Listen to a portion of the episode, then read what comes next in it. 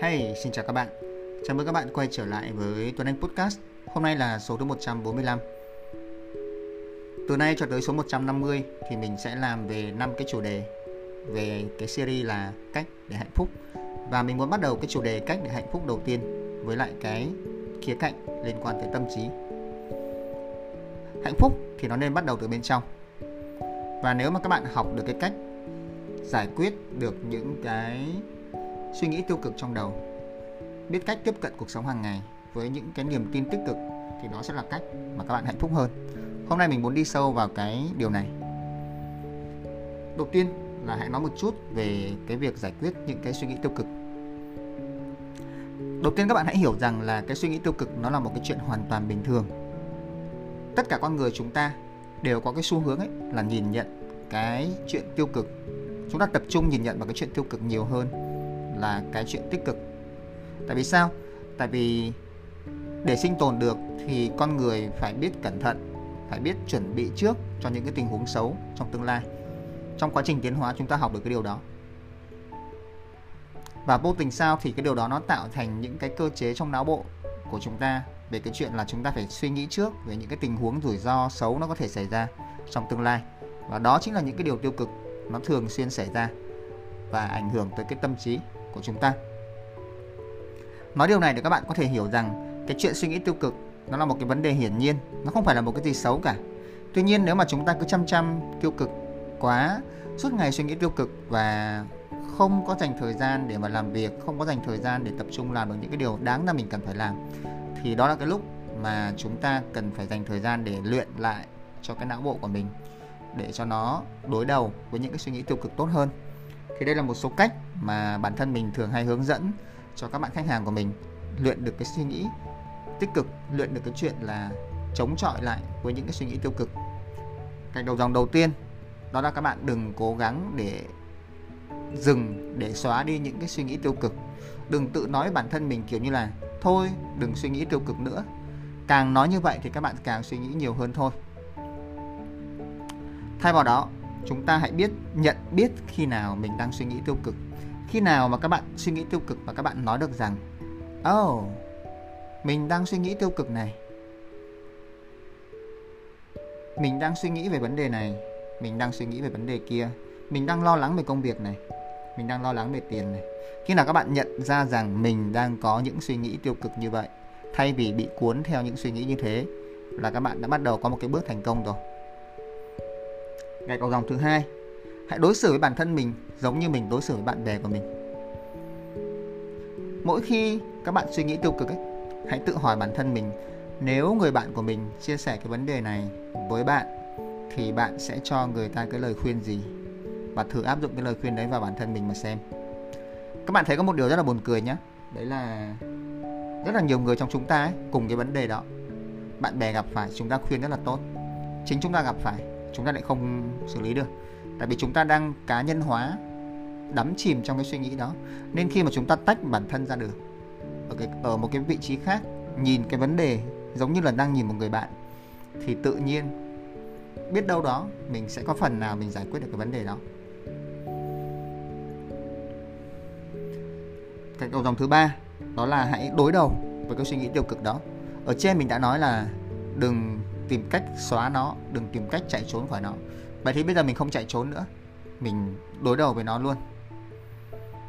Đối đầu là sao? Đối đầu là cái bước mà các bạn chuyển một cái suy nghĩ tiêu cực thành một cái suy nghĩ tích cực. Ví dụ một cái suy nghĩ tiêu cực là mình là một đứa thất bại, chả có gì cả. Thành một cái suy nghĩ tiêu cực là mình đã làm được một vài điều trong cuộc sống của mình. Những gì đang diễn ra là cái khó khăn tạm thời và mình sẽ học hỏi được từ cái điều này thế thì để mà làm được cái điều này thì các bạn sẽ cần một vài những cái câu hỏi để mỗi khi những cái suy nghĩ tiêu cực nó xuất hiện ấy, thì các bạn dùng những cái câu hỏi này để mà các bạn hỏi bản thân. Thì đây là cái cách mà mình thường làm và mình hay hướng dẫn các bạn khách hàng của mình làm. Cách đầu tiên, các bạn lấy ra một tờ giấy và cái bút. Các bạn viết xuống cái suy nghĩ tiêu cực đang trong đầu của mình. Ví dụ, một suy nghĩ tiêu cực đó là mình nghi ngờ bản thân về năng lực làm việc của bản thân. Mình nghĩ rằng mình không làm việc đủ tốt ở công ty. Thế thì sau đó các bạn hãy hỏi một cái câu thứ hai gạch đầu dòng thứ hai trên trang giấy. Đâu là bằng chứng cho cái suy nghĩ này? Cái suy nghĩ này nó dựa trên một cái bằng chứng cụ thể. Lời người nào đó nói, hay một con số KPI cụ thể, hay là nó chỉ đang là cái cảm xúc của các bạn mà thôi. Rồi một câu hỏi khác là bạn có đang hiểu nhầm cái lời mà người đó nói hay không? Cái người mà chê bai các bạn, cái người mà đang nói các bạn chưa ổn, họ có chuyên môn để mà nói hay không? Họ đang nhìn ở góc độ nào? Rồi lại gạch đầu dòng một cái nữa, hỏi tiếp. Nếu đây là bạn mình, nếu đây là người mentor của mình, nếu đây là người sếp của mình, họ trong tình huống này, họ sẽ nhìn nhận tình huống này như thế nào? Họ sẽ khuyên mình điều gì? Xong lại gạch đầu dòng tiếp. Nếu bạn mình gặp tình huống này, mình sẽ khuyên họ điều gì? Nói chung là các suy nghĩ tích, tích tiêu cực ấy thì nó luôn luôn xuất hiện với chúng ta. Nhưng mà khi mà chúng ta nhận diện được nó chúng ta đối đầu chúng ta đương đầu chúng ta đặt được các câu hỏi về nó thì đó là cái bước đầu tiên để mà chúng ta tiến tới cái sự hạnh phúc hơn về mặt tâm trí. Cách thứ hai đó là hãy học cách kiểm soát cái hơi thở của mình. Đã có rất nhiều bằng chứng khoa học. Các bạn có thể lên Netflix các bạn xem cái series là My Explained uh, giải thích về tâm trí ấy. nó giải thích rất nhiều về khoa học. Nói rằng là khi mà chúng ta kiểm soát được hơi thở thì đồng nghĩa về những cái hormone những cái chỉ số về hạnh phúc của chúng ta nó sẽ tăng lên. Khi mà chúng ta kiểm soát được hơi thở thì chúng ta sẽ giảm đi cái sự lo lắng giảm đi cái sự bất an giảm đi cái ờ, khả năng bị trầm cảm. Hơi thở này nó có thể tập trong thông qua thiền thông qua yoga hoặc chỉ đơn giản là tập thở thôi. Các bạn có thể lên trên um, Google này một là các bạn tiếp cận với thiền nhé hai là tiếp cận với yoga. Ba là các bạn tìm những cái bài tập thở. Cứ lên Google ấy, gõ là bài tập thở sẽ có rất nhiều. Ví dụ một cái bài đơn giản nhất mà các bạn hay, các bạn các bạn có thể tìm được ấy, đó là tập thở. Người ta gọi là thở theo hình một cái ờ, ô vuông ấy.